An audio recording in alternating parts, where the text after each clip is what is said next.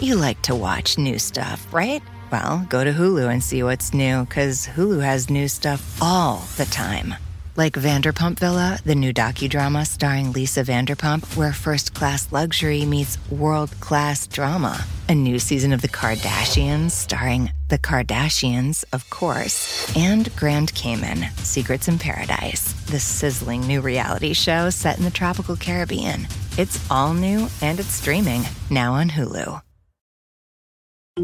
There's a moment you realize you're ready for what's next in your career. Maybe it's when you're trying a new scone recipe and think, I could open a cafe. Or maybe you're helping a coworker and say, I could teach a course on this. Whatever your moment is, it's never too early to plan for a career that lives longer. That's why, the younger you are, the more you need AARP. For skills training, resume tips, and job listings, visit aarp.org/work. Welcome to The Megyn Kelly Show, your home for open, honest, and provocative conversations.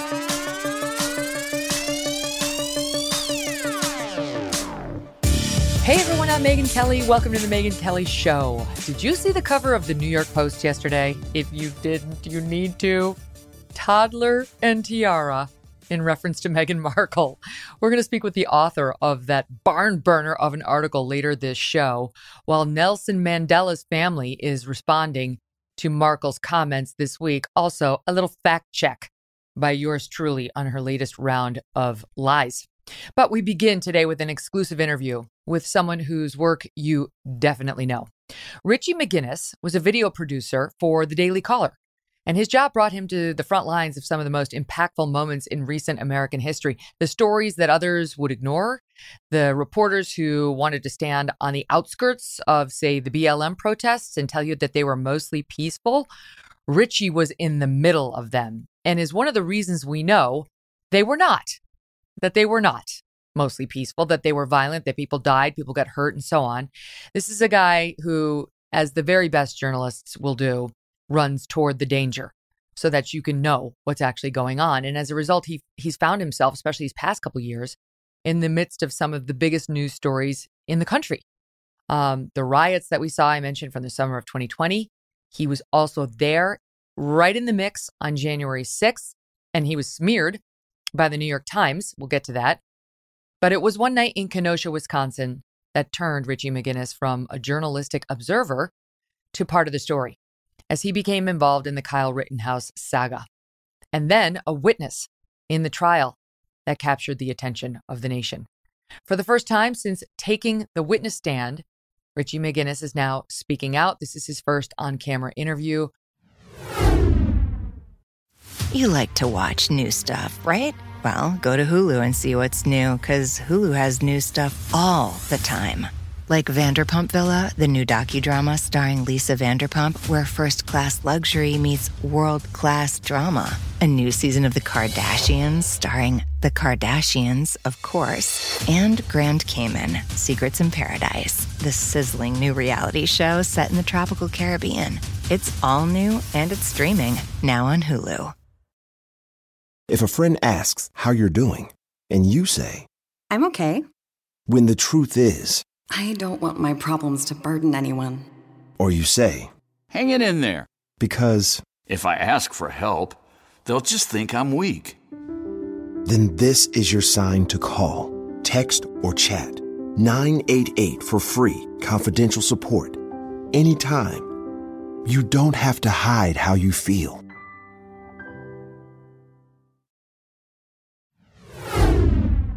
Richie, how you doing? I'm doing pretty good, Megyn. Thank you very much for having me on.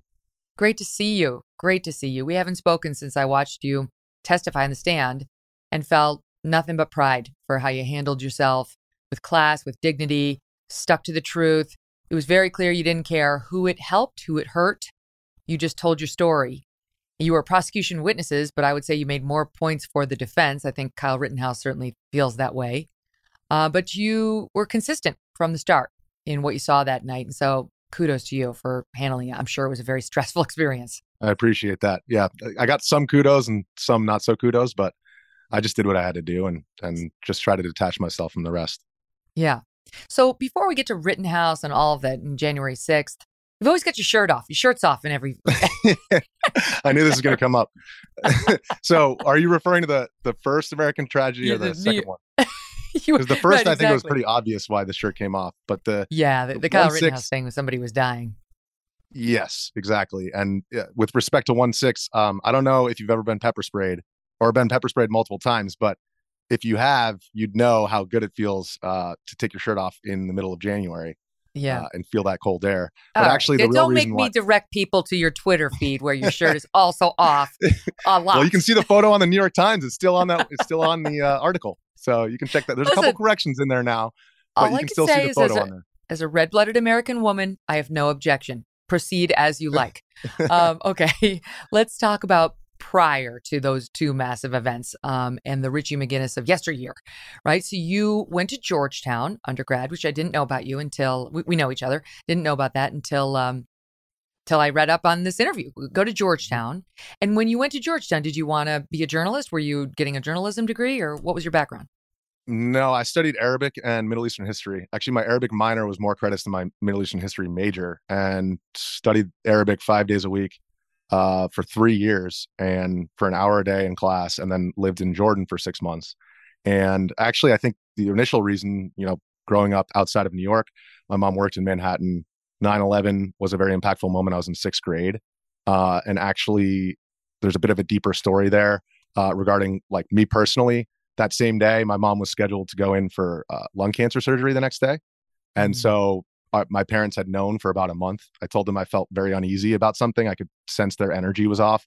And they had planned to tell us on 9 11 2001. So I found out that my mom had lung cancer on 9 11 and also obviously uh, changed the broader world, not just my own personal one. So I think Oh I studied Arabic partially to learn why, you know, not only the world changed that day, but also my own life changed. And over the course of that journey, I really came to realize that, you know, the Iraq war, everything that happened subsequently, I really viewed the media and the press as as the linchpin where all of that was able to to happen. Um, you know, when the WMD narrative was being spun up, it's the fourth estate's responsibility to put that in check, and they failed to do so. So that kind of directed me towards uh, interning at Al Jazeera.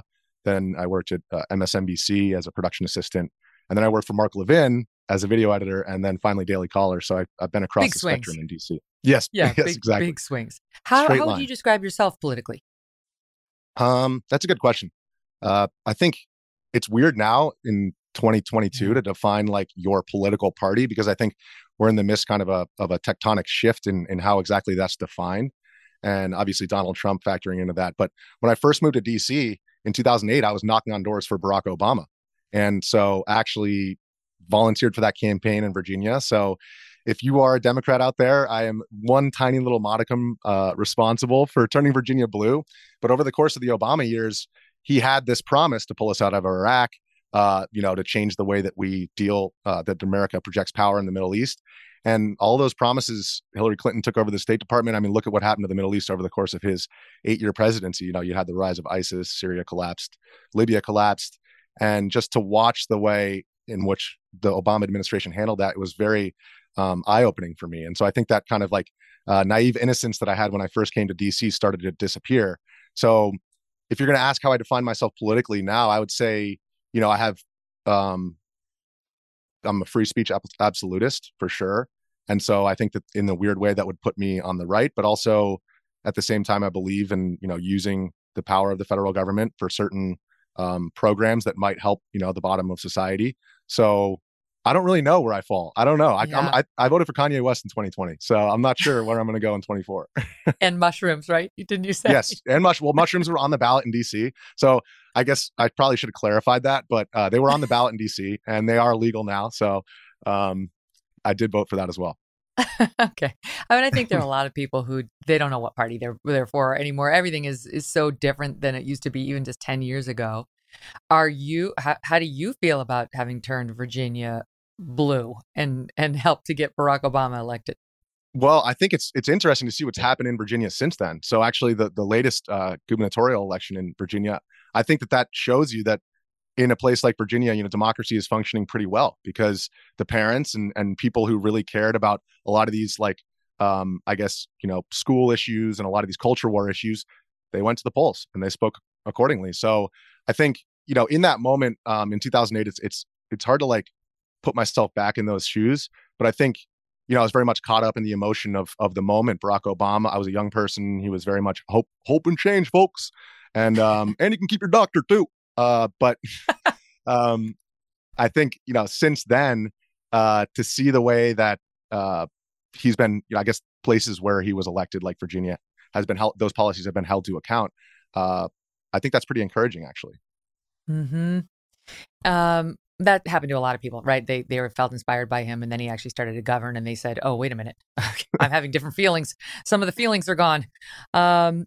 Now, okay, so you you wind up at the Daily Caller, which is you know that was founded originally by Tucker, way way back in the day. Mm-hmm. Though I think he get, got rid of his ownership interest. Yeah, when when he um, started coming to Fox News. So mm-hmm. You're working at the Daily Caller now. Was that too right wing for you, or was that? I mean, like, well, um, how did you sort of square that? Well, interestingly, actually, someone I bartended with because I bartended while I was working at NBC uh, as a side job, and a little bit um, once I started at Levin, and and uh, so I was bartending with this guy and I saw him during the 2016 election doing these live streams on the Daily Caller and getting hundreds of thousands, if not millions of views and the studio was like janky and i'm watching it uh, from my from my uh, office at levin tv and i'm like wow there's something here. I went in for an interview. I actually got hit in a hockey game the night before and i had 28 fresh stitches in my face at oh 8 a.m like still bleeding. And i called him in the morning. I was like i don't know if i can make the interview. I got all these stitches. He's like no the boss is going to love it. And i went in there and just the atmosphere in the newsroom was so open.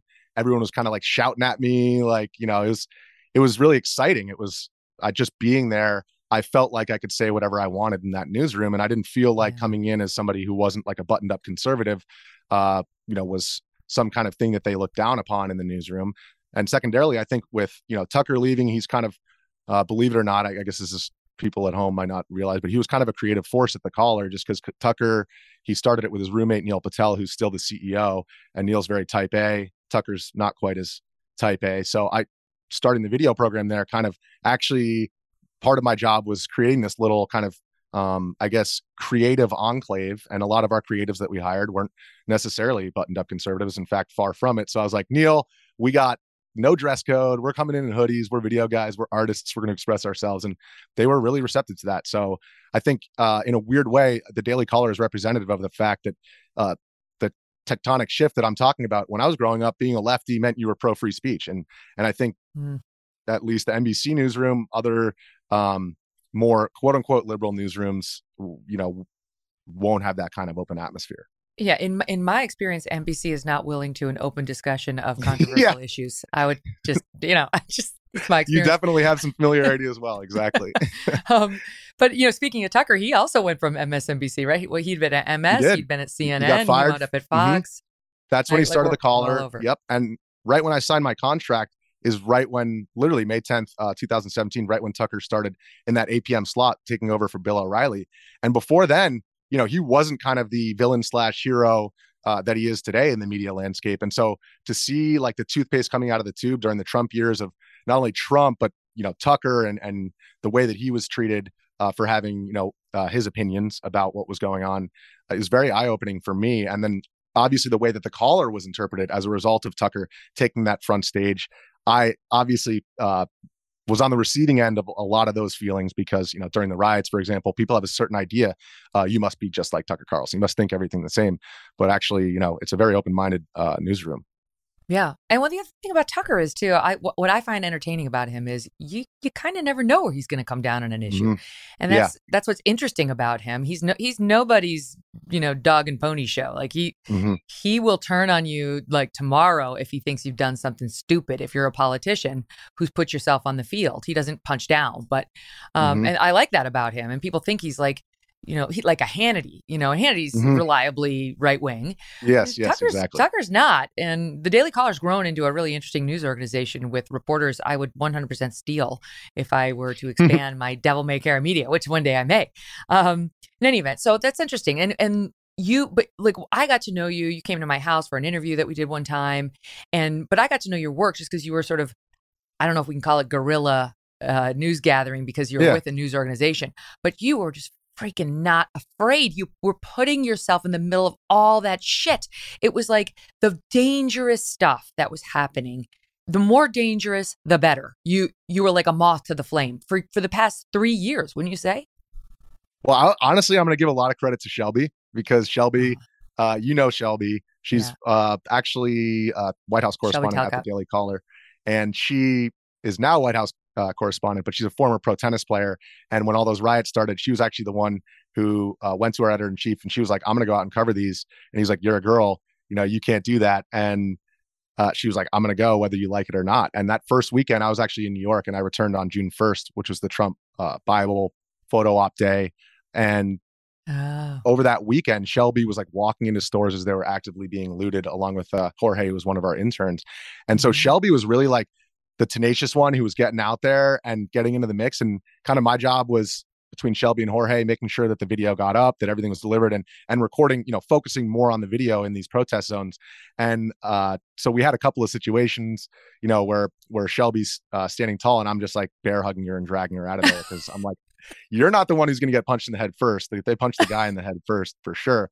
But actually, Jeff told Shelby or told me when we went out there, he said, if Shelby gets a black eye and you're not in the ICU, I'll kill you myself. And he's a Marine, so you got to take that with a grain of salt. But um, it was definitely, I guess, uh, we didn't realize how things were going to turn out at the very beginning. It was a great but, team. No, and weren't you weren't you guys getting shit from some people on the left for doing it like they were accusing mm-hmm. you of like oh, yeah. manufacturing it. I'm trying to remember yes. exactly the content, but it was like, oh, you're making it happen as opposed to just documenting it, it with your camera. Yes. Something along those lines. It was a bunch of nonsense from the left wing press that didn't have the balls to cover it at all.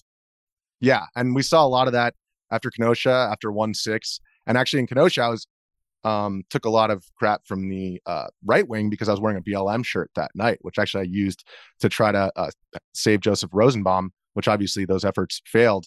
But wearing that shirt, that's exactly what you're talking about. Our role was to be a fly on the wall for the American public, just using our cell phones, not, you know, becoming part of the story by coming in with a big camera. And in order to do that, you kind of just had to blend in and, you know, uh, hunker down with the protesters, rioters. If you want to elicit you know their truth why they think they're out there then you you kind of have to embed with them rather than you know coming in with a big camera and saying you know so why is this a party like atmosphere Oh my God, it's because of you that we know a lot of the violence that happened at these BLM riots. I mean, you're you're reporting your fearlessness and getting in the mix. It's like because of your T-shirt at a thing where you were trying to blend in. People are trying to say people know nothing about you. it's like they make mm-hmm. all sorts of assumptions from the New York Times uh, to the people who are ripping on you guys for your you know journalism uh, during those riots. Um, uh, uh, what I have seen is an honest journalist who's actually fearless in getting us the story consistently with you. Consistently is one of the reasons I wanted to have you on. So, um, okay, so let's fa- flash forward to our first big flash point, and um, that is the Kenosha, uh, Wisconsin riot um, that involved Kyle Rittenhouse there as mm-hmm. what he viewed as a protector of a business and somebody there to pr- potentially provide aid now, that's a piece of his story, again, that we know thanks to Richie McGinniss. Okay, we know that because Richie was there. And Richie, just to remind the audience, was the guy who got an interview with Kyle, who you didn't know from Adam, uh, that night before the violence started, like 15 minutes before the violence started. You saw this kid. You're there to document the news. This is uh, just to remind the audience again. Those riots happened in the wake of Jacob Blake being shot in Kenosha by uh, seven times by police officer. He was resisting arrest. This is the one that uh, Kamala Harris called a hero and went to visit and paid the bail for, and all you know, the people who all that stuff. So the riots happened in Kenosha after Jacob Blake was shot. By the way, it's still come out. It's come out since that he had a knife and he threatened the police officers. So anyway, that's you know, like so many of these riots, it's like you didn't know the full story. Go go back. Go sit on your couch. Yeah. There's no reason to burn shit. Jacob Blake resisted arrest, punched a cop, and pulled a knife on him. All right? Take a seat. Anywho, you go, you cover the thing, and you see Kyle Rittenhouse, and just tell us how that started and what your impressions yeah. of him were. I think that that's that story is very interesting because basically the way that I came to talk to Kyle actually started the night before. Shelby and I were walking past that same business that Kyle was in front of when I interviewed him, which is one of the car source businesses that he was defending. That's car source one. And actually, the shooting took place in another car source lot, which is just up the street. So we saw that business, all the cars in front of it were burning. And there were guys with a, one guy with a power washer, and no joke, people with buckets and trash cans full of water, dumping them on these burning cars. And so we interviewed the guy as he's power washing and and we asked him why he was there and he basically told us that uh, he was hired to go out there because the fire department wasn't responding. And so the next day we were in front of the courthouse covering all the violence, you know, the tear gas came out, they pushed everybody back from the fence, very standard kind of situation happening in front of whatever building it is that they're trying to, you know, uh, burn or whatever they're trying to do, put graffiti on, throw fireworks at. And so they get pushed away from that courthouse and end up in front of that car source business. And I went inside because there was such poor internet to try to get on the Wi Fi to get all of that coverage of what happened in front of the courthouse up. And I saw these armed individuals in front of that same business on Twitter. And I was like, oh, I have to go. I just dropped what I was doing and I walked straight out the hotel, which is right next to that business, the Stella Hotel, and walked right out there and Kyle was standing in front of everybody else. And I basically just said, Hey, does anybody want to do an interview about why you guys are out here? And Kyle immediately volunteered himself. And that is where he told you the following, which would wind up becoming relevant uh, later at his trial for having shot three people, two of whom died. Here's soundbite one. So people are getting injured, and our job is to protect this business, and part of my job is to also help people. If there's somebody hurt, I'm running into harm's way. That's why I have my rifle because I need to protect myself, obviously. But I also have my med kit. That's you. That's your. That's your interview. Mm-hmm. I, that's what's so crazy. big because it, it would have been one thing, Richie, if he had just take, taken the stand and said, "I went there to help people." Uh, that's what that was my intention. It's quite another if you've got him on camera before anything happened, telling some journalist. You know what I mean? It was very helpful mm-hmm. to him that you and he had that exchange. Yeah, and the interesting thing is when I after the shooting, I saw so much different misinformation being passed around about how the shooting actually took place. Having been so close to it, you know, I knew what happened because it was 10 feet in front of me. But the moment that I went out and relayed information like that to the public, uh, the first show I went on was Tucker's show. It, it, was immediately started to be distorted. You know, McGinniss supported the conservative claim that Rittenhouse acted in self defense. And it's like, no, I literally told him why Kyle told me he was there 13 minutes before the shooting. And so those kind of objective observations and facts and quotes, it's it just goes to show how they get manipulated to kind of fit whatever narrative agenda um, that particular news outlet wants to mold. I mean, this is so critical because it, you know I understand what Kyle went through, and for him, this is absolutely about a criminal justice tra- travesty averted. But this is also very much a media story and mm-hmm. a Democrat spin story because it wasn't just the media pile on, piling on Kyle Rittenhouse.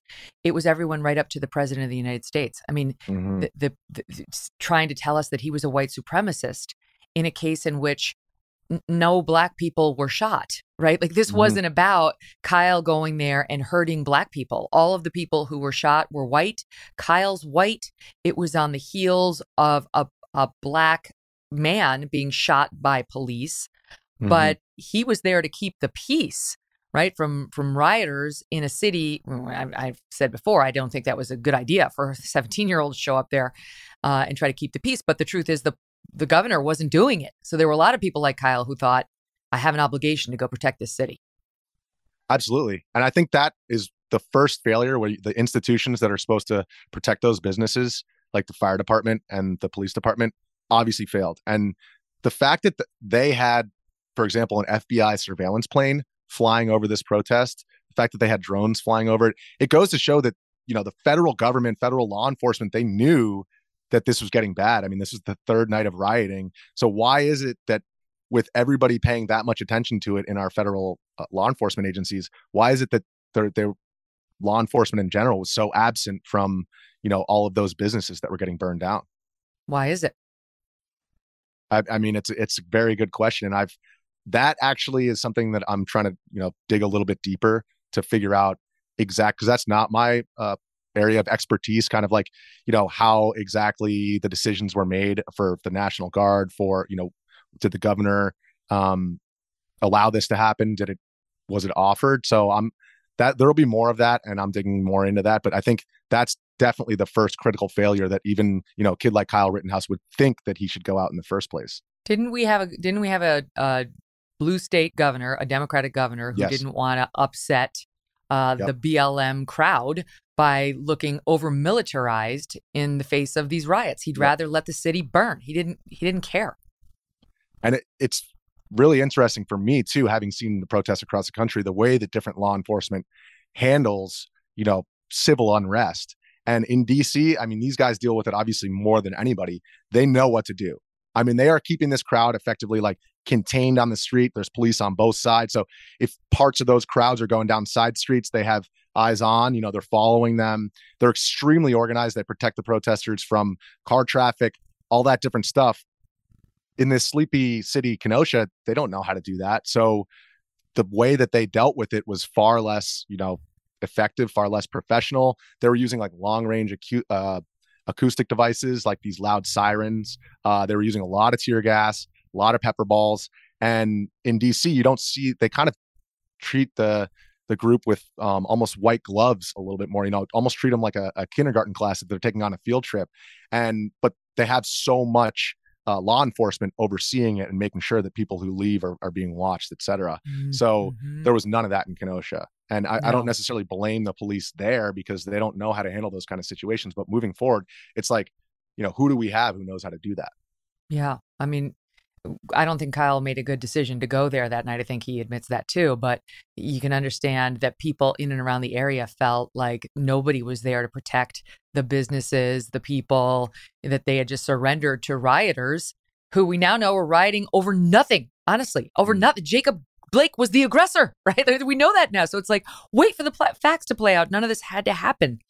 So you not only spoke to Kyle moments before he found himself em- embroiled in these three situations, but you were embroiled in the first one. And I know this was traumatic for you as a as a human, as a man.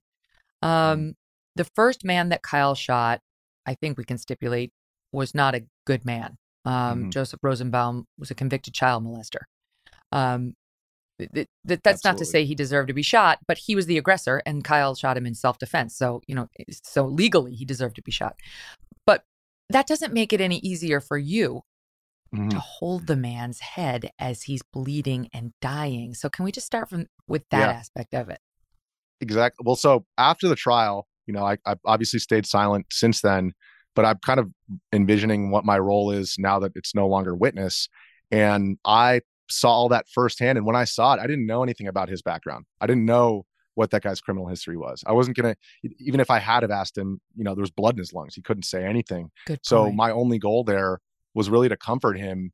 And actually, my dad passed away right when I started at the Daily Caller, and I I- I had an experience when he passed away where our whole family was there. We got him home from the hospital. He saw the nurse leave the room, and he knew that was his time to go.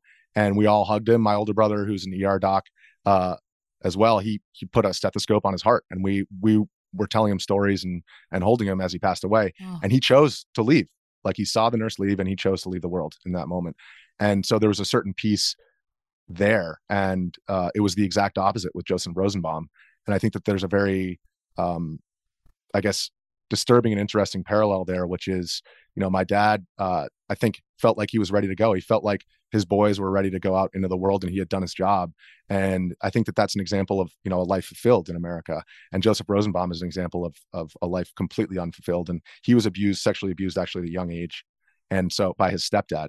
And so to see actually some of the people that he sexually abused are also now incarcerated. So that kind of cycle of tragedy that surrounded his family is expanding beyond his own family and my only goal now moving forward is just to put that tragedy what happened in the actual moment the human suffering that took place regardless of what this guy's criminal history is. Because in america you know we believe that everybody is born in the image of god and that up until the moment that they die they have the opportunity to repent for what they've done.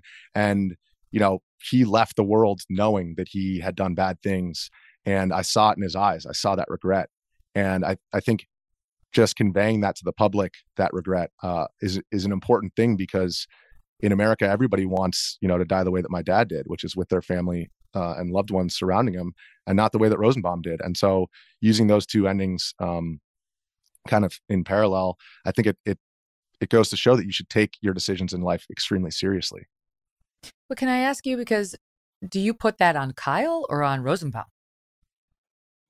Well, that's I think that's a great question um, that I'm trying to unpack, and I think that that was part of what that piece got towards. Uh, not necessarily the criminal side of it, but the more moral side of it. And moving forward, it's like what kind of behavior do we want to encourage? Who are the people that we're looking up to in this situation? You know, I think that uh, Joseph Rosenbaum, obviously, I stated in court, he screamed "fuck you" right before he went for the weapon, and the way that he said "fuck you," I will never forget it. I mean, there's so much anger behind those words, and I don't know what would have happened if he had to grab that weapon. I, I don't think it would have turned out well for Kyle Rittenhouse in any way, shape, or form. Um, but with all that being said, you know, that situation going out there, uh, and this is something I try to put into words, but it's almost difficult to express how stupid Kyle going away from that business alone with a fire extinguisher in one hand, with his med pack. And, you know, originally uh, Balch was with him, Ryan Balch was with him, and he was walking alongside actually uh, me, Kyle, and Balch were all walking. And actually, I went to talk to some individuals who were shouting at Kyle because he was going medical, medical. And I would say like 90% of the people in the crowd, you can see in parts of my video, looking at him very, very angrily. And he just was completely naive, had no clue the negative uh, looks that he was getting, all the all the yells. So uh, these four um, guys who yelled at him, I wanted to interview them and see why they were mad at him. And I went to talk to them, and that's when I parted ways with Kyle. Over the course of that time, him and Balch got separated and he ran off on his own down to another fire at the other car source lot. And he actually, it came out in court, he asked some of the other individuals if they wanted to come and they declined. So he went out there alone with a fire extinguisher, a med kit, and a rifle. And in that instance, you know, he's trying to play not only medic, not only fireman, but also cop. And so the level of stupidity of that decision, I think, is something that uh, conservatives would want to overlook and that, you know, uh, the lefties would want to emphasize. And then the Rosenbaum aspect of him screaming "fuck you," going for the weapon and and missing and being shot. Um, and what would have happened if he had gotten that rifle? That's something that the you know it's basically one side or the other. It's you're highlighting certain facts based upon what mm. your agenda is. What right, you know, and it's more complicated. It's right. You're, you're trying to point out it's more complicated. Yes, I get it. I totally get this. Uh, um, hundred percent, Richie. I feel like I defended Kyle a, uh, from a legal perspective every day. Uh, I just, it was very clearly a self defense case and he was being railroaded. And thank God those jurors did the right thing and justice prevailed. But we can talk honestly about whether this was a good idea for a 17 year old mm-hmm. to try to go there and keep the peace because you know you point out some of the the things he failed to observe that's in part due to his youth, his inexperience. Exactly. The 17 year old doesn't know shit. They don't know anything. You're, mm-hmm. you just, I don't know, how old were you when this went down? uh 32 30 no okay, i was so 31 so you've got you know over 10 years on the on the guy almost almost 15 years on him you're a journalist you've been in rough spots you've you know seen a bit of the world and you're seeing things he's not seeing and that's mm-hmm. one of mm-hmm. the reasons why we don't generally put somebody out in this kind of situation to keep mm-hmm. the peace without some training like we give to law mm-hmm. enforcement officers or the National Guard. And again, we talked about the fact that they weren't sent, but that there's a reason why we don't send 17 year old minors out there with no training to keep yeah. the peace in this way. They're they're not sophisticated in in this kind of situation. And and what you're telling me is you could see it and you could see how it was going to play into Kyle's Kyle's being in danger. Never mind other yes, people. and I, I have regret. Honestly, I was playing the role of fly on the wall journalist there. If it had been my younger brother, the moment that I saw him, I would have dragged him out by his ear. So uh, thinking about the you know differences in those roles, obviously after Rosenbaum was shot, I dropped my role as journalist, but I I almost you know, I, am not almost. I mean, I think about it all the time. You know, if I had done it earlier, but that really, it's not our role to go out there and like admonish the people. You know, people always say, "Oh, no. and he gave this rioter a friendly interview or whatever." It's like, what am I going to tell him? Did you know that you're not allowed to burn that burn down that building? Um, right. So it's actually on that night in Kenosha, uh, there was one attempted mugging, and on the previous night there was another one guys trying to take my phone off of me. And what do I do in that situation? You know, you create a little bit of distraction. Oh yeah, this thing's really, and then you're running. You're you're mm. looking at your, your exit point and you're gone, and you're sprinting until there's nobody behind you. No, they, um, they wanted they wanted Brian Stelter journalism. You better go home right now, yes, or I'm going to report exactly. you to the principal. Right, and we saw how that ended for him. like yes, All during right. during the insurrection, I was criticized for giving the guy smoking weed a friendly interview, and it's like Oh what am I supposed to tell him? You're not not allowed to smoke weed in the Capitol? Is that what I'm supposed to tell him? Is that that's now my job? By the way, I voted for the shrooms. All right, stand by, Richie. we're gonna we're gonna show you the video. Um, that Richie was involved in and talk about. Um, now there's there's blowback on him for saying what he just said, uh, so we'll get into that in January 6th as well. You like to watch new stuff, right? Well, go to Hulu and see what's new because Hulu has new stuff all the time.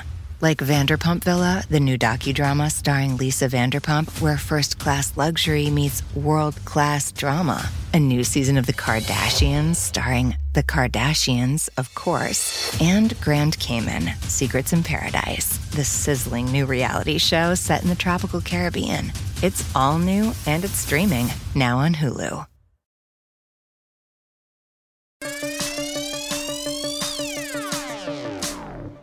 Richie, there was this moment, and we'll get to your thoughts on Kyle in one second, but there was this moment where you, uh, capturing the event on camera and so on, also become part of the event. And that is when Joseph Rosenbaum, uh, who would wind up dead that night, got into the scuffle with Kyle Rittenhouse. And we're just going to show the audience um, the video, and maybe you can explain, like, you can see it too. Maybe you can explain mm-hmm. where you are as we watch this. This is like, because yeah. this guy Rosenbaum ran after Kyle and um, mm-hmm. Kyle then had a confrontation with him. Let's let's show it. Mm-hmm. Maybe you can talk us through it. Yep. There's a figure in the foreground. Who's that? That guy right in the foreground is Kyle. Boom. There's Rosenbaum dead, and that's me right back behind there. That's you with or, the dark shorts. Obviously, still alive at the, that. Um. So I was actually wearing uh pants that actually belonged to my dad, which I found in his closet after he passed away. So they're my lucky riot oh. pants. Oh wow. Uh, okay. So you that, were right so there. I mean, you, can, couldn't be more of an eyewitness to that actual shooting. Yes. And my boss will never let me hear the end of it, but I actually was on the phone with Shelby because I heard some screaming. I saw Kyle running up the street with the fire extinguisher and assumed that something was about to go down. So I called Shelby up and I was like, Where are you? It sounds like something dangerous is going to happen. And actually, I was jogging up and I jogged up to that confrontation started with some people yelling. The moment I heard that yelling, I said, Oh, uh, some expletive I can't remember. I got to go to Shelby. I hung up on her and I thought I went to my can I went did go to my camera app. I thought I went to the video, but I actually took a live photo of the ground. So you can see me with my hands up. I thought I was filming, but actually took a live photo. So mm. um, in that instance, uh, after he was shot, you know, all of that went out the window, anyways. Whose video was that? That one right there that you saw from the air, that was uh, federal law enforcement had FBI, a surveillance yeah. drone.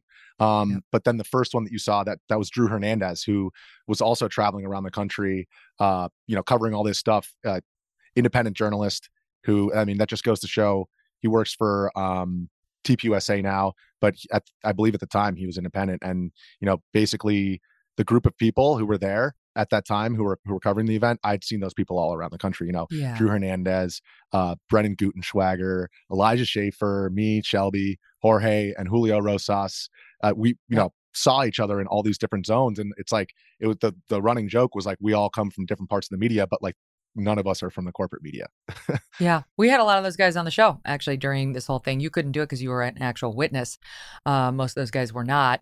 But um, so so you take the stand you were called as a prosecution witness which was interesting because you were definitely i think more helpful net net for the defense and the prosecutor really wanted you to say that joseph rosenbaum was falling into mm-hmm. kyle yes. when yeah. kyle shot him mm-hmm. and you you were using the word lunge and he was mm-hmm. trying to kind of get you on it um, yes. based on an interview you'd given to tucker shortly after yep. the incident that you referenced mm-hmm. earlier in this show uh, where I think you would use both terms, and the prosecutor yes. preferred the one. He preferred the yep. one that made Rosenbaum sound more innocent. Mm-hmm. And we mm-hmm. have a little bit of how that went. Watch. no, we don't. Yes, it is. It's, we don't. I'm just arguing with my producer. Yes. No. I can reenact it. Yes, this is the soundbite. Well, let's play it. Soundbite three. And you've already established that after the shooting, Mr. Rosenbaum never says a word correct? Correct. You don't know, as you sit here today, what Mr. Rosenbaum was thinking, do you? Yeah, you mean at the time of the shooting? Yes. Or at any point in his life. I mean, you have no idea what Mr. Rosenbaum was ever thinking at any point in his life. You have never been inside his head. You never met him before. You don't know. I've, I've never even I've never exchanged words with him. If that's what your question is.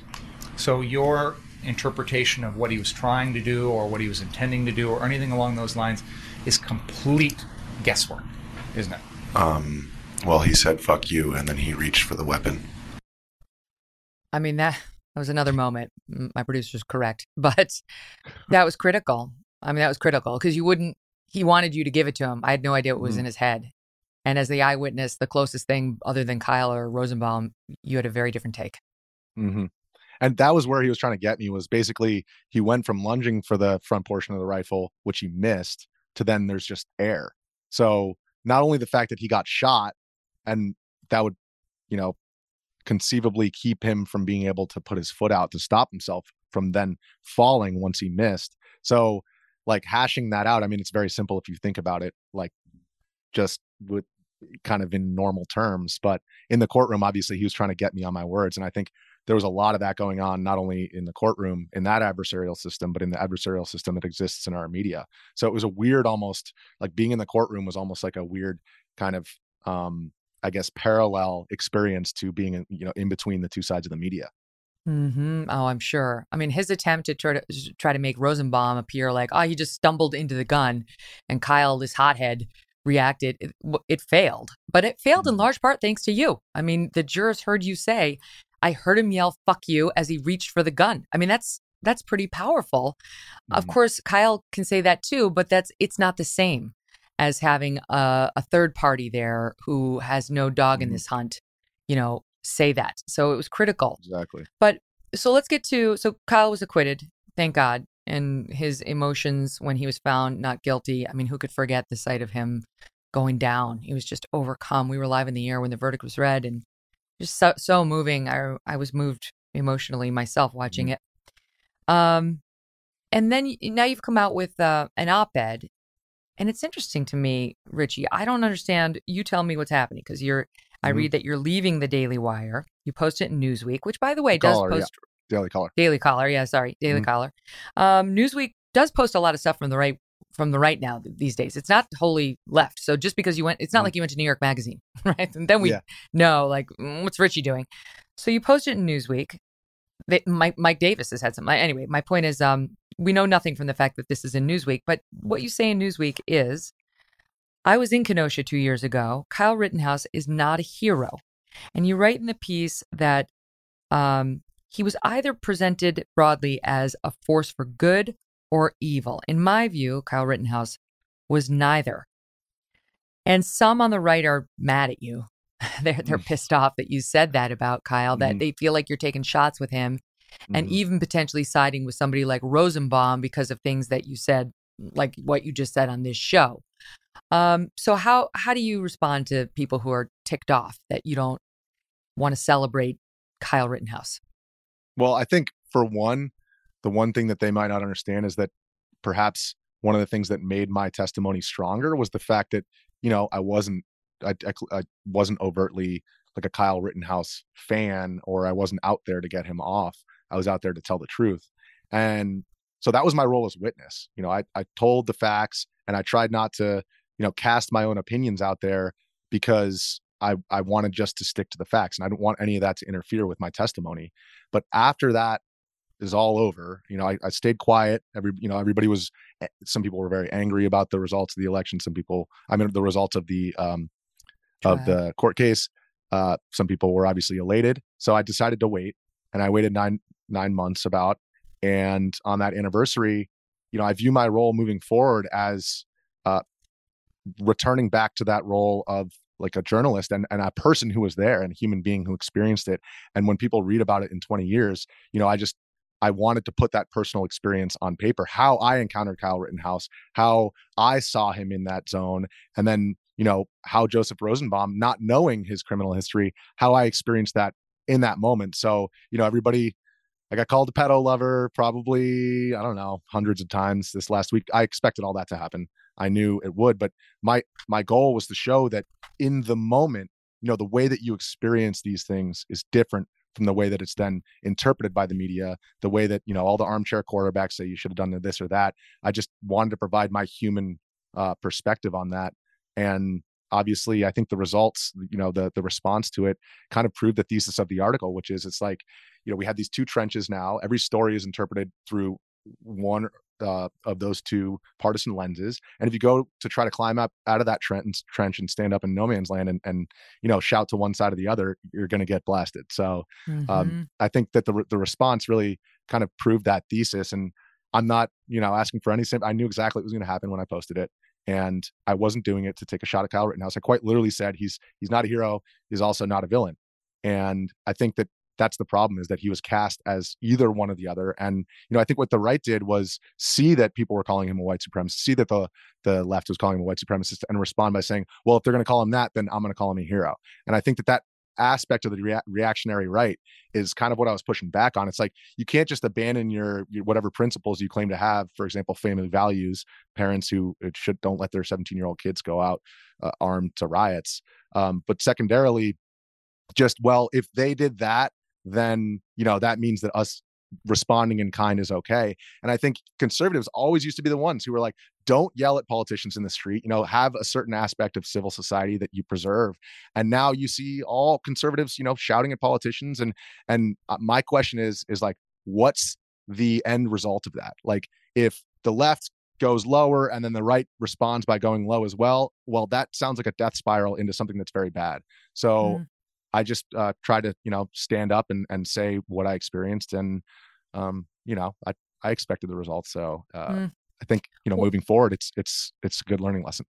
I thought Kyle himself did a pretty good job after the verdict in not being so too self-congratulatory or leaning too far into, you know, I'm a hero. Like he he Mhm. didn't really do much Yes. of that. And that Like, was not, it was you know, I, yes, stepping back, like after the fact, I, I could have been more clear about the fact that really it was the media that took Rittenhouse and turned him into that hero. And he's just a kid. You know, now he's by that point he was 18, so he was technically an adult. But even still, you know, he was just getting sucked up by conservative ink, and they were using him um, just for the, you know, to score their own uh, points on the board after he was acquitted. And I actually and, and let me just show what show the audience what you're talking about because in your Oh, yeah. piece you, you you write a month after the trial came Turning Point USA's America Fest, uh, where they wanted you to uh, participate but you declined. You knew that they were going to surprise the audience with Kyle, and it led to we have it right. We have this moment. Yeah, where he came out. We'll just play it now um, while I continue speaking. But he came out, and there's like pyrotechnics, and there's spotlights, and he got a hero's welcome for sure. And I get any, I can see, you know, you you had a problem with that. To me, I saw that as like they're applauding his Mhm. courage in having had to sit there for day after day, thinking he might be going to jail for the rest of his life. It's about a martyr less than a Yeah. hero, in in my view. Yeah, I think that that's a very that's a very fair point. And Drew Hernandez, actually, who was on that panel, who, like I said, I was traveling around with him. Um, he said something similar on Tim Pool the other night. And look, that's completely fine. I totally understand that perspective. And I also can't unpack. Like, here's the thing: is when a tragedy happens, you know, everybody says, "Oh, well, he had this criminal history," and blah blah blah. I can't unlive that experience. And so my goal was to, you know, the way that I felt when I saw that, having one of the people that he shot die in my arms was sick. And so I think that all I wanted to do in that providing that anecdote and the way that I felt when I saw it was to identify the fact that people who are close to these tragedies, you know, that human side of it is something that gets completely lost. And whether it's one side or the other, the human beings who are caught up in the midst of that are kind of, they do, they become these caricatures who are no longer human beings, according to the media. That's the thing. So, like, when I see people attacking you for this opinion piece, for what you're saying here, I want them to remember you've been through your own trauma. You've been through your own trauma in this whole thing, trying to do the right thing, trying to bring us the news that was being snuffed out by too many in the mainstream, and found yourself in a really hard situation where not only did you witness the shooting and were in danger yourself, but again, not knowing who Joseph Rosenbaum was or anything about his criminal history, held him as he died in your arms after you'd already lost your dad in not the same way, but it's, you know, disturbingly, eerily similar circumstances, sort of. So I get it, Richie. I, I understand exactly where you're coming from. I will say, um, we reached out to Kyle and asked him for his response to your op ed and told him you're coming on today. And I'll just leave that as the tease because we just did get a response.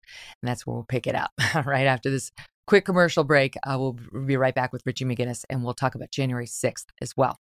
Uh, and don't forget, folks, you can find The Megyn Kelly Show live on SiriusXM Triumph Channel 111 every weekday at noon East and the full video show and clips by subscribing to our YouTube channel, youtube.com slash Megyn Kelly. All right, now I got a favor to ask you. Can you go there? Can you sign up if you haven't yet? Because we are now 2,000 subscribers away from hitting the 500,000 mark, which is exciting because we did that all in the past year. We've only been video for a year. And it would be great if on August 31st we could get over that hump. So do me a favor, go to youtube.com slash Megyn Kelly, subscribe now. You like to watch new stuff, right? Well, go to Hulu and see what's new because Hulu has new stuff all the time like Vanderpump Villa, the new docudrama starring Lisa Vanderpump, where first class luxury meets world class drama. A new season of The Kardashians starring The Kardashians, of course, and Grand Cayman, Secrets in Paradise, the sizzling new reality show set in the tropical Caribbean. It's all new and it's streaming now on Hulu. Spectrum One is a big deal. You get Spectrum Internet with the most reliable internet speeds, free advanced Wi Fi for enhanced security and privacy, and a free Spectrum Mobile Unlimited line with nationwide 5G included, all while saving big. For the big speed, big reliability, and big savings you want, get Spectrum One. Just $49.99 a month for 12 months. Visit spectrum.com slash big deal for full details. Offer subject to change, valid for qualified residential customers only. Service not available in all areas. Restrictions apply.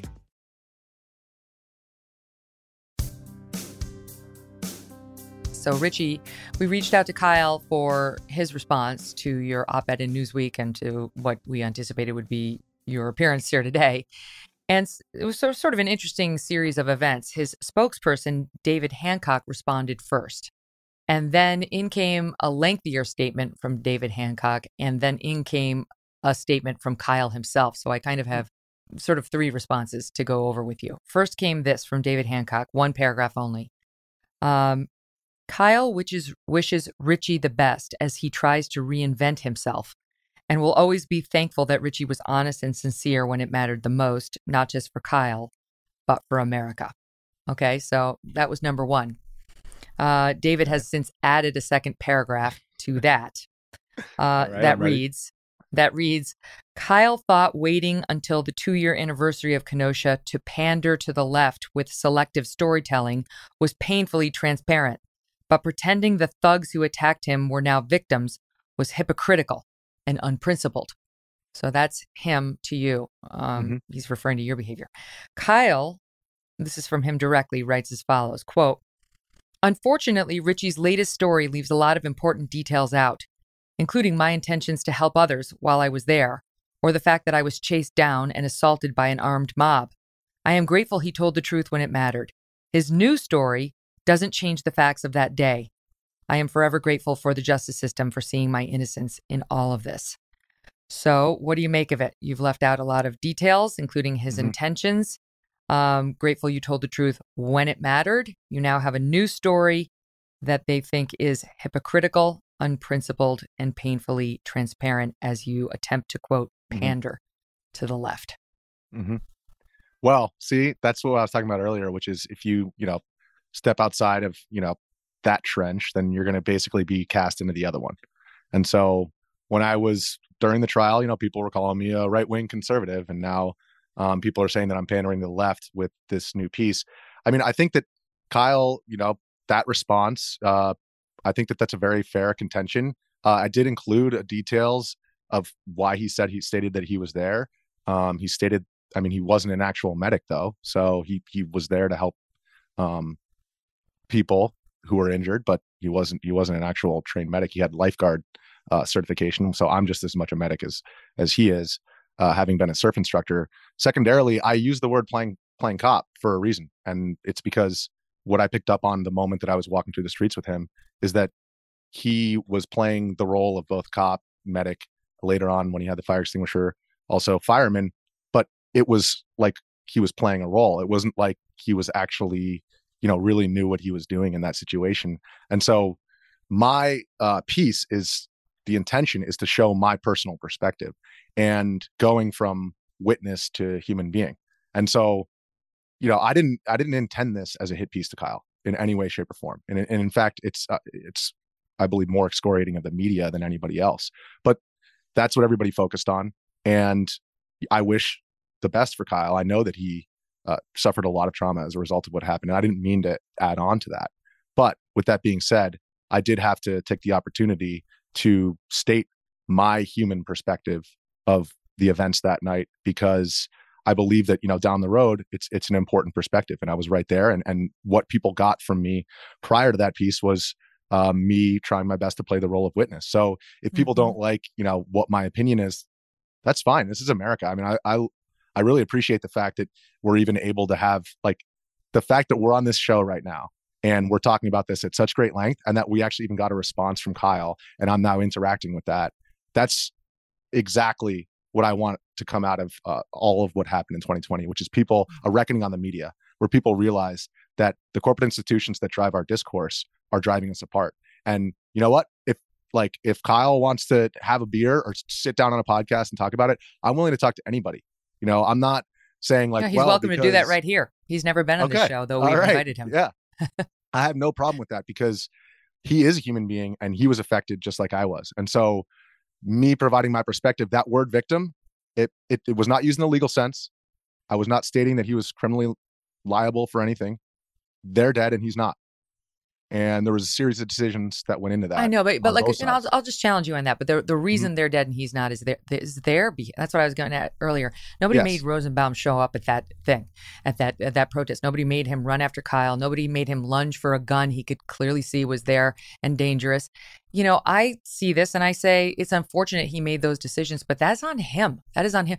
Mm-hmm. So that's what people are reacting. And then you find out his background, and you really, like most of us, n- not those who held him while he was dying, think I'm done. I'm I'm kind of yeah. out of sympathy for Joseph Rosenbaum. Yes, absolutely. Look, that's totally fine, and I absolutely understand that opinion, and I understand why people have that opinion. But like I said, the I can't unpack the lived experience of that and i didn't know mm-hmm. those details at the time and uh, what about what about respe- this though richie what about this because they said um, people are, are hating you because when you went back to kenosha you said i tried to retrace my steps there was no memorial for rosenbaum or mm-hmm. huber mm-hmm. huber's yes. another the other guy who was killed so and the- you know people are like what what is he saying yes. those those were bad guys who attacked a mm. 17 year old well what i was the point of uh providing that detail was actually to mirror uh, the lionization that happened with Rosenbaum initially, and then how after the case, you know, they forgot about him. And so, like, there's still mm. a if you go to where George Floyd died, there's a massive memorial that's still there, right? And I'm not saying it wasn't a judgment on their behavior. It was a judgment on the way in which the city is moving forward. And so the fact that there was no memorial for them, I also said in the next sentence that there's there was no plaque for the riots and the violence. Like, so, so are you saying nothing... that they were fake news when they tried to act like they were all concerned about Huber and Rosenbaum? That that was exactly, BS. They were exactly. And yeah. so it's funny because that detail was actually what I was trying to get at is the fact that the left used him opportunistically, yes. used Rosenbaum and Huber 100%. opportunistically as heroes, and then kind of just cast into the wayside. And this the city itself wants to forget about what happened. And so that was the the inclusion of that detail yeah, I'm well aware of of the way that people responded to it, but um, that was what I experienced and what I saw and what I thought about when I was there. So I wrote it. I mean, on the flip side, we and we've talked about it at length on the show, though not with you. the demonization of Kyle Rittenhouse by the media. Yes. Yes. I mean, absolutely. It, it dwarfs and, anything that we've talked yeah. about. It's been. Absolutely mm-hmm. disgusting from the beginning. Yeah, As we now know, this kid, he was not a vigilante. He was not a white supremacist. There was mm-hmm. absolutely mm-hmm. no evidence to that effect, but he was called that by people like Joe Biden. I mean, it's mm-hmm. crazy mm-hmm. that Joe Biden actually called Kyle a white supremacist. Um, and so the kid has been through a lot. He was on Tucker recently because we are at the two year mark um, since it all happened and described his life these days as follows. Well, we're going to make the media pay for what they did to me. They made it hard for me to live a normal life. I can't go yeah. out into public. I can't go to the store. It's hard for me to go anywhere without security.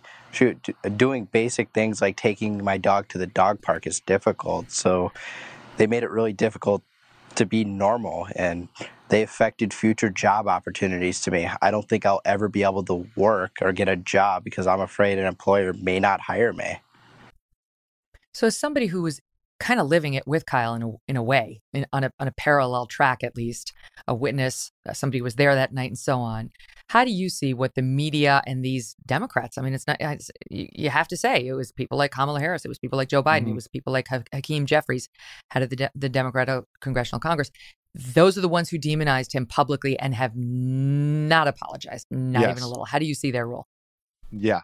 So basically, that piece is, was one slice of you know, basically how each side tried to lionize and demonize um, them. But I'm going to get into that much deeper, and there'll be much more to come regarding that story of how I, I remember. I the next morning, I, mean, I didn't even sleep. I was at the cops, uh, the police station until like 4:30 a.m. Got home. There was a Vice News article that stated that he opened fire, and that was when I decided, okay, I got to get on the news as fast as possible because it's crazy that people in the media taking what happened and claiming that he opened fire because you know open fire on protesters they said. So basically like from the moment that i saw that article i knew that there was going to be a huge narrative that was being spun up. And then the fact that he was being called a white supremacist obviously that just takes it a, step even further. Um, i did state in the piece that you know one side called him a hero the other side called him a white supremacist and neither of those were true. So i you know basically b- both of those i will say though but, but i will say it was not it wasn't even at all it was like a complete me- media pylon on in the guy. Yes. And then there were some more right leaning journalists who called him a hero. But I think a lot of people on the right were just open minded to his self defense claims. It was like they're not equivalent. Would Would you agree? I mean, the, I would agree. The amount yes. of in- incoming he took from the media was breathtaking. One hundred percent. But I also don't think that that warrants, you know, the right uh, taking a reactionary approach, which is like, well, if they say he's the worst, then we're gonna, you know, mm. uh, prop him up and not By talk the way, honestly about the. Just just pulled a couple of of you know examples. Um, this is we, we saw some stuff like this, but um, NAACP president commented after the verdict. This verdict reminds us of the treacherous role that white supremacy and privilege play within our justice. What? What? Then there was Reverend Al Sharpton, never misses a moment to exploit. These continue to be dark days for black people killed at the hands of people that believe our lives do not matter. There were no black people there that night mm-hmm. and w- involved in the shootings, right? Nobody, no black person was shot that night, and no black person was doing the shooting that night in Kenosha. Um, but still, like the race baiters, like Sharpton, mm-hmm. again, never miss an opportunity. All right, let me turn the page because I know we only have a minute left. The New York Times decided, I mean, this is like a, a theme in your life getting smeared. Um, totally unfairly after January 6th, where you were covering that too in your role as a journalist. They put you in the New York Times uh, in an article called The American Abyss, a picture of you, a, hist- a historian of fascism and political atrocity on Trump, the mob, and what comes next. Next, you're right there without your shirt they I'm looking for my phone. I lost my phone. All right, I'm just saying your shirt's off again. Okay, for our listening audience, naked as a jaybird from the from the belt up. um, and they this is the caption: a rioter, a rioter. That's you. During the yeah. mayhem at the Capitol, period. He punched the door after being pepper sprayed and forced out of the building 3:45 p.m. Virtually every word in that is untrue. like, yeah. Also, it's hilarious that they claim that like I punched that door and somehow that was me who broke it because when I got knocked down, it was actually right as they were closing the final doors. I was trying to capture that last moment of the last group being forced out, and I got um, knocked into the door. My head hit the door, and I'm a hockey player. Like I'm I'm holding on to that phone no matter what. And I've been in situations where I've been knocked down and clutching it. I got my bell rung, concussion, and dropped my phone. And so I landed on actually a pry bar not a crowbar, but like a bar that's like this long, which is oh. used to pry open, you know, very heavy things. And I landed on that. I'm bleeding. I get up and I'm tapping on the window phone. You know, where's my phone to the cops? It looks like I'm saying fuck in the photo. I'm saying phone and I'm tapping with my finger. And so the, the they take that photo and then me tapping my finger and saying phone turns into he punched, he broke that door. You know, that's the oh implication. Oh He's a rioter. He Did looks they like a ever call you? Neanderthal. Did the Times Oh, before running this call oh, you at I- all? Oh, so I, t- I, they did not call me prior. No, absolutely, absolutely not. They they Disgusting. didn't call me. I don't even think they knew that they'd relied on me for a lot of the stuff in Kenosha. I talked with their forensics reporter like i in multiple nights, multiple hours, to make sure that he got a lot of the details right. Um, so no, they didn't run anything by me.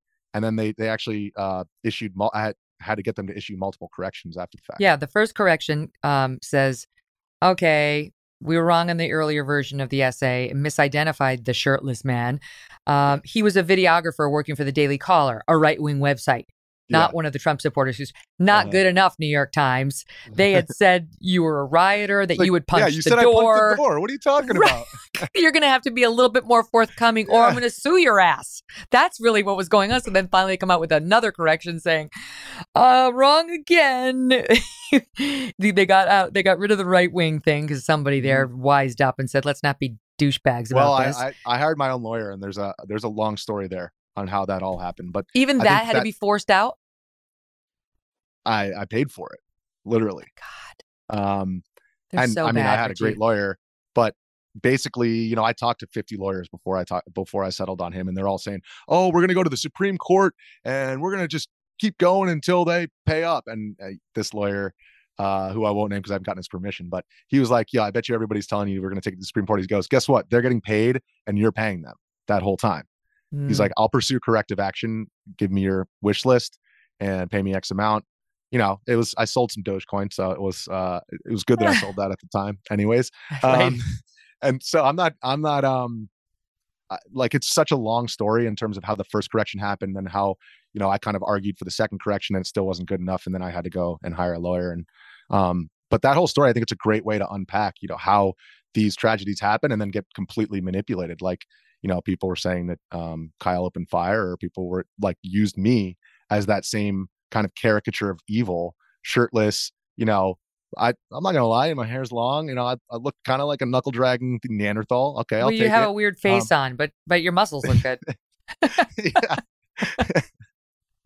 but you know, it, no, you're right. This is all part of the same long story about a media that's agenda driven and not fact driven. Mhm. Unlike you, I'd like to believe myself as well.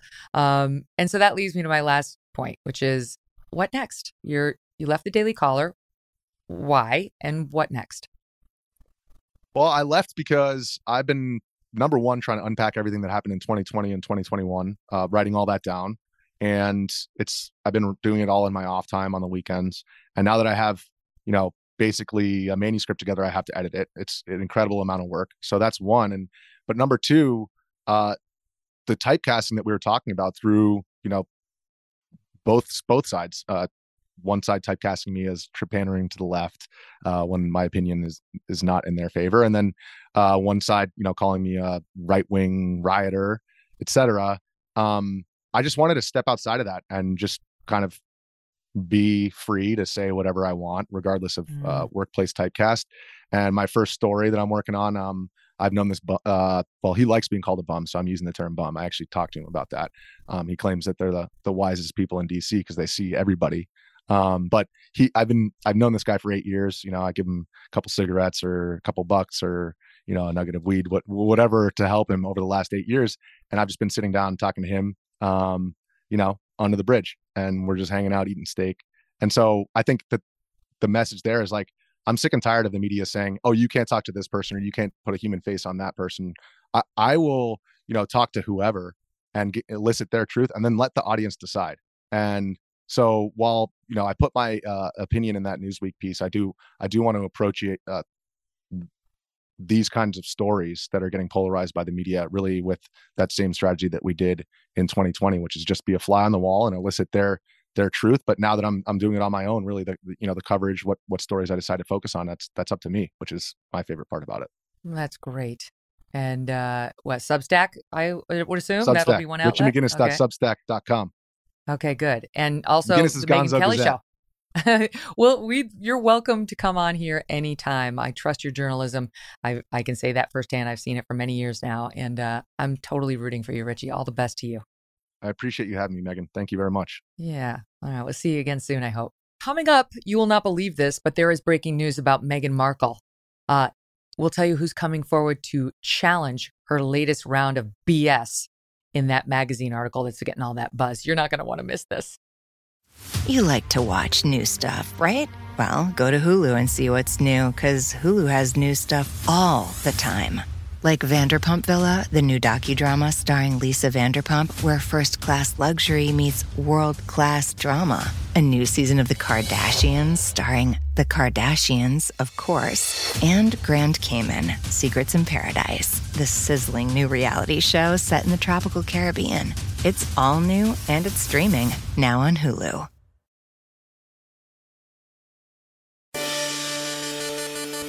My guest here is Maureen Callahan, critic at large for the New York Post. If you don't read Maureen Callahan, oh, you are missing out. She is so great with a pen. Her piece was on the cover of the Post yesterday, and she gives a hilarious and unforgiving and totally honest take on what she calls toddler and tiara tantrums that Meghan Markle continues to throw over her alleged mistreatment by the royal family. Maureen, welcome to the show. Oh, thanks so much for having me, Megyn. Thanks for that intro. oh, it's amazing. I read everything you write. And oh, uh, thanks. Oh my God, we all circulate. We're like, Maureen, she's back. if you haven't seen the one she did on Alec Baldwin a couple of weeks ago, you're missing out. Um, okay. So she said, so Meghan Markle said that she saw the live production of The Lion King in London. This is what she says to the Cut magazine. And that when she saw it, someone came out from the cast who was from South Africa and told her that that basically sh- when she married Prince Harry, it was as big uh, in South Africa as when Nelson Mandela was freed. okay. so she, so already it says a lot about Meghan. Like, okay, so I'm thinking, all right, the fact that she would choose that anecdote to relay to New York Magazine essentially the cut uh, as indicative of her press and how people feel about her is totally it, it, tone deaf and in the, her head is in the clouds because people have said crazy nice things to me and they've said crazy mean things to me and i would never repeat them to a reporter as indicative of what my press is or how people really feel about me right? So the fact that she plucked that one to say this this is what i mean to the people tells you a lot about meghan markle. But now we find out it appears to have been a lie. Maureen. You don't, you don't say. Maureen. The Daily Mail, and God bless the Daily Mail for going and doing this. They went and found all of the actors who were in that live version of The Lion King. And they they found the one guy who was from South Africa, as Meghan claims the person who said this to her was in the cast and from South Africa. Okay, and I'm going to read it to you. An acclaimed actor and friend of Nelson, of Nelson Mandela today told Daily Mail he's baffled by her suggestions that the country had rejoiced when she married Prince Harry and revealed he's never met her, despite claiming to be the only South African member of the cast in Disney's remake of The Lion King. All right, so the, his name is Dr. He's gone on the record. His name is Dr. John Kani, K A N I. He believes the Duchess of Sussex has made a quote faux pas after she used a U.S. magazine interview to imply that her royal wedding sparked celebrations in South Africa, reminiscent of the release of his friend um, Nelson Mandela, the legendary anti apartheid leader. He said Mr. Mandela's walk to freedom after 27 years was a landmark moment, while her marriage to Prince Harry was no big deal in South Africa, adding that the two events, quote, cannot be spoken of in the same breath, and you can't really even say where you were when Meghan married Harry. She, of course, had gone on, blah, blah, blah. Oh, here's her quote I just need you to know, he allegedly looked at me and said, I just need you to know when you married into this family. We rejoiced in the streets, the same as we did when Mandela was freed from prison. But Dr. Kani, a veteran of the Royal Shakespeare Company who voiced the, uh, the mandrill shaman Rafiki, told DailyMail.com he was the only South African in the in the production. He's never met Meghan. He was not at the UK premiere. and he said the only other South African who was involved was Lebo M, a composer who was responsible for the music, but he was not in the cast. Anyway, Maureen, it appears to be completely made up. Oh, you know, I feel as though everyone aside from Meghan Markle has realized that Meghan Markle is now firmly in camp territory.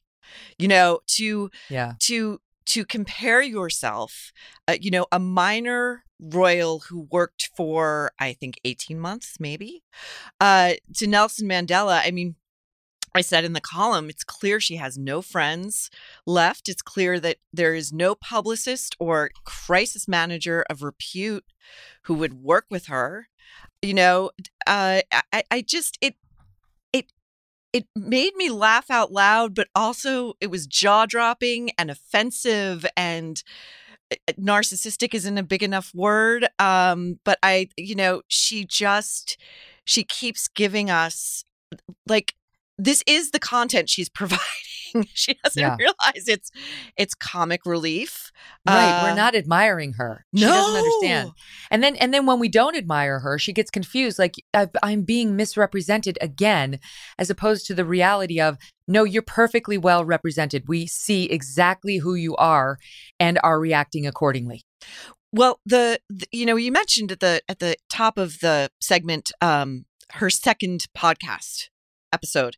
I, I listened to the first. It was really it was really tough going. I mean, I earned my paycheck that week, but uh you know, Mariah Carey saying to her, you, You've given us some diva moments. And, you know, Meghan has this sort of on air meltdown in which she sort of talks herself out of believing that somehow shade into Mariah actually paying her the highest of compliments. You know, it's it's a really fascinating window into that psyche where uh, criticism of any kind it just ca- cannot be tolerated. Yes. That's exactly right. And she has a pattern of that, right? A suing. I mean, we all get bad press. Anybody who's in the public eye is going to get na- negative, nasty press. For me, I move past it. I'm quick to forgive. It's our business. You can't be a public figure and not be able to take some barbs and arrows and just move move on. You know, like my God, be a grown up. But the more she talks, the more I'm like, oh, now I get it. Like Mariah Carey, who Meghan is calling a diva, turns to her and says, You've had diva moments too. And she's so wounded Mm-hmm. that she later says she began sweating and realized her girl crush might be over and was only able to move past it once Mariah clarified that she meant it as a compliment and was speaking about Meghan's looks. I threw up a little in my mouth, Maureen. Yeah, I mean, this is kind of what we're in for. I think her Spotify, uh, her presence on Spotify will will not be a long one. Um, I, I just the other thing that that you know perplexes me. And we saw it with the Oprah interview, and and at the t- and I'm not saying this in sort of any self congratulatory way, but at the time I felt like I was the only person watching it who thought she was completely full of it. You know, like it was such a terrible performance, and Prince Harry looked so uncomfortable, especially when she brought up the thing about the quote unquote racist royal. You know, and you saw Oprah's eyes just light up. You know, and then they pretended Hater. to be offended beyond all measure but you know you see oprah going oh my god this is the most amazing piece of gossip i've heard in forever um but she lies she's a liar she's a liar Yep. and i see very few in the media willing to call her out on that yeah. no, and I think 100% it's an interesting bellwether in terms of where we are as a society. You know, there's there's something a little bit deeper going on, and and you know, I think that with her, you know, she she she brought up race again in the interview without ever bringing it up. You know, without ever using the words, but you know, a lot of Mhm. charged stuff, and you know, she's what she's really doing is trivializing it and what she's really doing is is you know sort of digging her own grave because there will come a point when nobody will believe my other favorite tall tale from her podcast last week was in sum and substance that baby Archie almost burned to death while they were on tour in South Africa and the royals did not care. That's right. He was caught in a towering inferno. Right. And no one gave a shit. yeah, the space heater, the errant space heater that almost went up, you know. I mean, dear in a room in which the baby was not present. You No, know, the baby wasn't there. Conveniently left out. the baby was not there. The baby was never in danger. But you know, it, to Meghan in in her description of it, this was just just the the most monstrous thing for uh, the royals to expect her to carry on with her duties as though nothing had happened, because in essence, nothing had happened. right. So so she does lie, and and you're exactly right. Then I wanted to make a point on the race thing. So she says to Oprah, "There's a ro- raging racist, basically, in the royal Mhm. family who is concerned about how dark my children are going to be." And she doesn't have the presence of mind while Prince Philip at the time was on his deathbed Right. to at least exclude exclude the old people. It's not Right. the queen and it's not Prince Philip who's almost dead. Right. No, she won't do that. Harry didn't do that either. They just kept their mouths silent and and indicted everybody in doing that. Mhm. And Oprah, no follow up. What like right like she I would have been all over them what like white on rice you know what I mean like who exactly you have to tell me you can't make an allegation like that and not she gave one pushback and that was it who when where why what was the follow up what did you do same problem for this reporter from the cut right where Meghan goes on about um she says that the press has been calling her children the N word Mm-hmm. totally unsubstantiated. Who? Which press? Which reporter? Which publish? Uh, which publication did that? When was it? What did you do? Was it ever retracted? How did they say it? Did they actually use it? Because that word could never appear in a paper in today's day. Like no follow up. She just throws it out there because she knows that they'll dine on it, they'll love it, and then on the flip side. She's apparently doing the same thing in a positive way. She's using race in a positive way and comparing herself to Nelson Mandela, which is also a lie. It's also, it's, I, I think that's, it's terrible. Don't, Nelson Mandela. I mean, that's sacrilege. I, you know, but I do think the, um, what you were saying about Oprah, I do think Oprah realizes the, the, the dent that that interview did to her her legacy, her brand. She's Mm. kept her distance since. It was remarkably sycophantic for someone like Oprah. I mean, she, you know, that that was incredible. The other thing that I'm so glad you brought up that uh, the assertion that uh, Meghan made that her baby has been called the N word. Okay, a baby. Now, someone as wildly litigious as Ms. Meghan Markle. You don't think she would have slapped whoever, whatever outlet that was, whatever journalist that was with a lawsuit post haste? Please, do you think that if that had been printed anywhere, aired anywhere, that that wouldn't be a huge story? That even people who are not fans of Meghan Markle would find that offensive and wrong? You know, I mean, she she th- she's not nearly as smart as she believes herself to be because she makes up these lies that are so easily uh debunked debunked fact checked quickly um and and i i I wonder, you know, I think, uh, you know, the more she talks, I think the more, the, the more toxic a, a presence she becomes. I don't think, you know, she's sort of gone from when she first married in, she was editing British Vogue. And she, before she was even married to Harry, she was on the cover of Vanity Fair, which, if anybody needs a good end of summer read, Tom Bower's book on the royals. Uh, Mm. he's got this great vignette in there in which, you know, the royals said to her, you, you, you cannot, you can do this cover, but you cannot talk about anything regarding your relationship with Harry or your, you know, sort of, they were fast tracking her in um which is also something she she never ever talks about um all the sort of special dispensations she was given because she was she was seen as a as a win. You know she was seen as an asset um and and they wanted Harry to be happy. But um you know she's gone from from Vanity Fair which in in Bower's book he he talks about how she lied to Harry and told him they were putting her on the cover because of her of her basic cable show that like 10 people watch you know and so so now he must know this is i mean you have to wonder what it's like in that house you know and lie upon lie sort Oh. of reveals Well, itself Sounds like a nightmare. I mean, he, the, the, just the anecdotes in that piece by the cut where he, she, I know you wrote about this, I think, but where they saw the two palm trees oh, in the backyard of their Montecito mansion and they knew they had to buy it because they were entwined at the bottom. And she tells the reporter, My husband, she only calls him my husband, my husband looked at me and said, My love, they're us. oh there's so many gems in this piece uh, one of my other favorites which i didn't didn't make it into the column was you know she has harry up the road at the you know the multimillionaire's house up the road fixing her sprinklers Oh, right. yeah right. like like i don't I don't think this guy has ever even used an ATM until he moved to America. I mean it. Like I don't think there are many things he can do for himself. You know, Yes, there's I this know. there's this They moment only in talk about piece- it.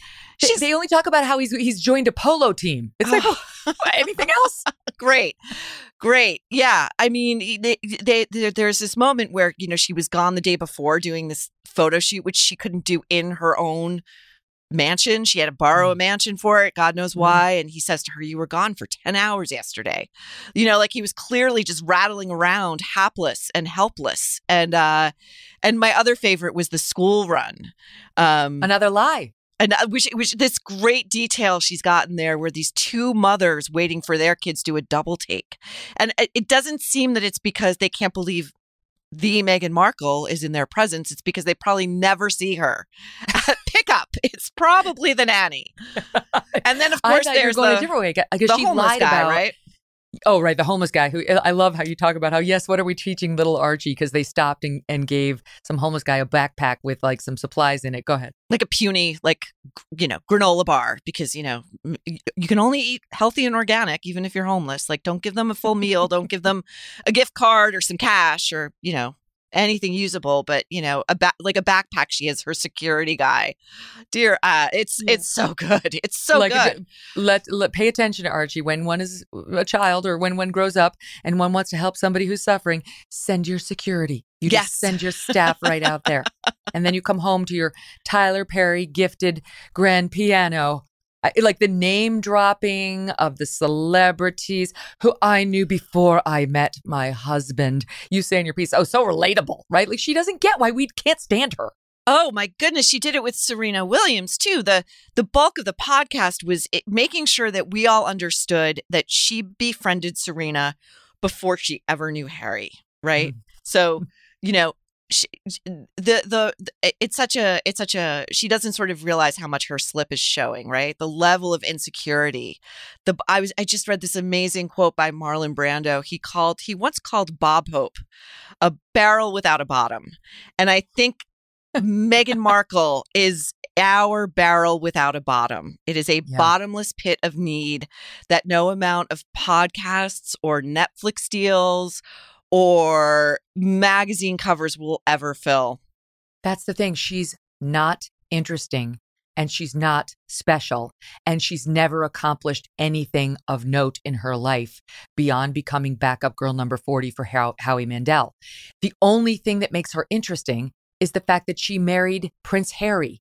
And it's the thing that she is most embittered about, Mm. angry about. She spends all of her time now criticizing the royal family, which is the only reason anyone gives a damn about her. Right. And I think she's run out of material, quite frankly. You know, I, you know, she's always alluding to, well, there's things I might say. You know, she that's the the way the piece ends. She says, like, you know, I'm quiet until I'm not. You know, I've been she after it came out. anything. Yeah, she alluded she's been keeping a journal. I mean, I think that the royals had her number pretty early on. I think they probably limited her access to anything of real you know the, the only thing she's got is is is whatever um relational difficulties exist between the brothers you know Mhm. and uh I, I also thought it was pretty great when um the the palace sort of refuted that claim that she made in the Oprah interview about um Kate making her cry. You know, and, and she did this the thing that she always does, and she's never as delicate about it as she thinks she is. She's, you know, I couldn't possibly talk badly about my sister in law, but just let me talk about her like let me criticize her just for a minute and then i'm going to pull back you know and and the real story and i think this also came from Bower's book is that she was bullying charlotte who is at the time was three kate and william's daughter who was Yep. going to be a bridesmaid she was bullying her because she wasn't up to snuff i suppose and kate cried and then went over with a peace offering she went over to uh, the apartment that Meghan shared with Harry and brought flowers. And Meghan took the flowers, threw them in the trash, and slammed the door in Kate Middleton's face. I mean, that is a version of events I find much more credible. Me too, because she she thinks if we just know her again, like we're gonna like her. Okay, show me the friends who know you, who have stuck Mhm. by you, who's still in your life. Mhm. There's not even a family member. They're all Mhm. gone.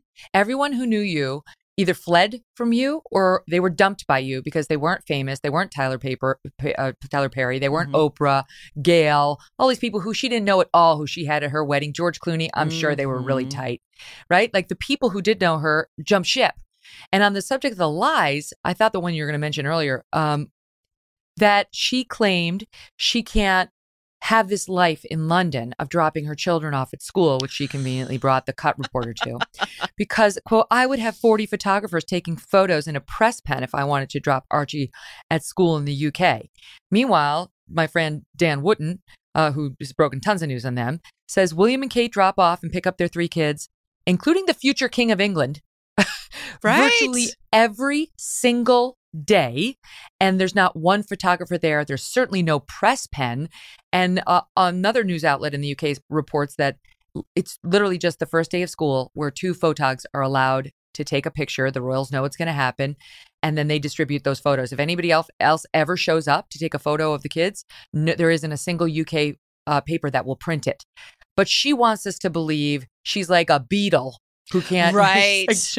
right. She's like- right and and and um to your to the beat the beatles it's it, it her whole bit about I I didn't know who Prince Harry was. I I never heard of the Oh. Queen Mother. You know, it's like in this day and age, you know, it's like it, it's so reminiscent of Yoko Ono. That was her whole thing. You know, I never heard of John Lennon. Who are the Beatles? yes. And she also broke up the band. yes, yes, yes. So I mean, you know, uh, that's and and you're completely right about Meghan not understanding why she's not liked, why uh, let alone beloved, you know, and Yeah. the, I don't think it's any accident that her podcast drops and then the cut cover story is published 2 days before today, the 25th anniversary of Princess Diana's death. That's exactly right. She wanted to be in the news. Mhm. She wanted to step on Princess Diana's anniversary. She wants us to think she is Princess Diana, which is never going to happen. Mhm. Instead of, as you write in your piece, what she really is, a Kardashian. And by the way, you undersold your comment earlier, which I read out loud to my husband. I, I thought it was so funny. This is Maureen. Again, the name is Toddler and Tiara. Meghan Markle still throwing tantrums about royal family. She write, you write, uh, her self regard runs in direct opposition to her waning relevance. She clearly has no real friends left or even decent publicists because anyone with an iota of common sense would say, you know, Meghan, it's probably best not to compare yourself to Nelson. exactly right. She has no friends, she has no people, and there's a reason for that. Yes, and but you know the the, the upside is we get gems like that. You know, there was dancing in the streets of South Africa when I married in, and I'm most reminiscent of Nelson Mandela. Who else? Who else? Yeah. She- She's got to be become a better liar. Like keep it vaguer. Don't say it was the one South African cast member because the Daily Mail is 100% going to go find that guy. I know liars always that always trips them up. The addition of unnecessary details. Yeah, You're so right. Maureen, what a pleasure. Please come back. Oh my God, so much fun. Thanks for having me, Megyn. All right, till the next time. Um, we'll be bringing you Michael Knowles tomorrow. Don't miss that, we'll talk to you then. Thanks for listening to The Megyn Kelly Show. No BS, no agenda, and no fear.